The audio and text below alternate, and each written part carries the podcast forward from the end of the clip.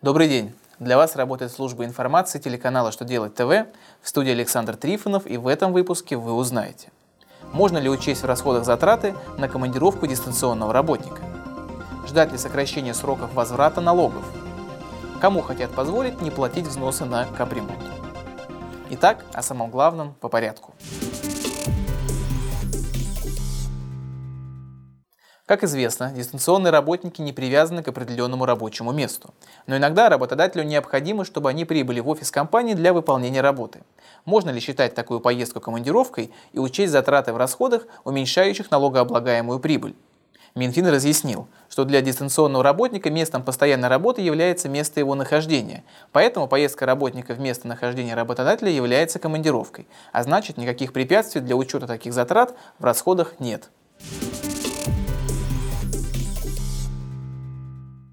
Федеральная налоговая служба России вступилась за налогоплательщиков, обозначив в очередном письме свою позицию против предложения сокращения срока на подачу заявления о зачете или возврате излишне уплаченных сумм налоговых платежей.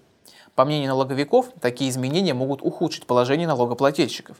Напомним, что законопроект о сокращении сроков возврата излишне уплаченных сумм налога недавно внесен в Госдуму. Налоговики считают нецелесообразным внесение изменений в НК РФ, касающихся данного вопроса.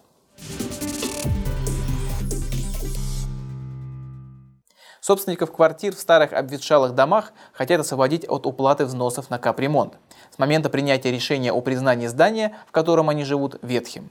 Соответствующий законопроект внесен в Госдуму. Сейчас привилегии неуплаты взносов пользуются собственники жилья многоквартирных домов, которые признаны аварийными и подлежащими сносу, а также квартиры в домах, по которым принято решение об изъятии земельного участка для госнужд.